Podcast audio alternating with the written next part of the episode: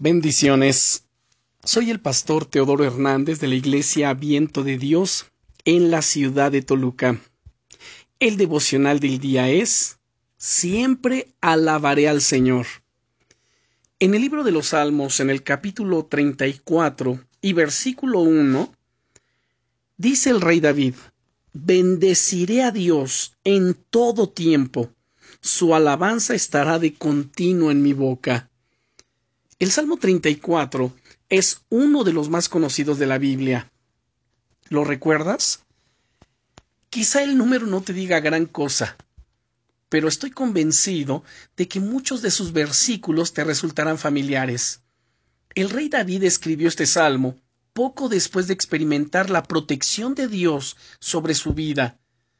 Consiguió escapar con vida de manos del rey Aquis y lleno de gratitud empezó su salmo diciendo Bendeciré al Eterno en todo tiempo, su alabanza estará de continuo en mi boca. Escuchen lo que dice este versículo, es muy interesante. Bendeciré a Dios. Es una decisión, algo que he decidido que voy a hacer. Voy a bendecir, a decir bien, a hablar bien de Dios, a confesar su bondad sobre mi vida. Además, siempre, tanto en los momentos fáciles como en los momentos difíciles, cuando las cosas van bien o cuando todo parece ir mal. Y además, alabaré a Dios sin cesar.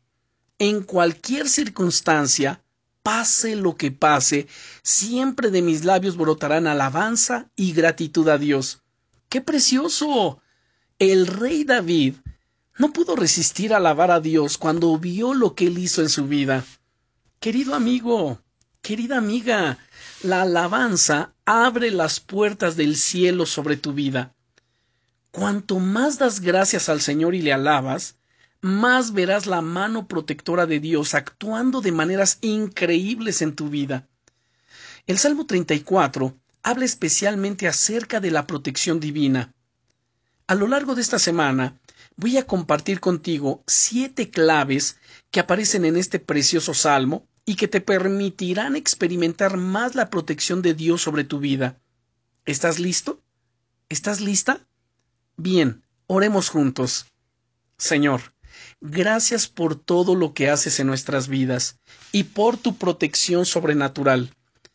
Te pido por mi querido amigo, mi querida amiga que está escuchando este devocional para que pueda experimentar tu gozo y un deseo incontenible de alabarte y de darte gracias, aun en medio de las tormentas de la vida por, por las que esté pasando.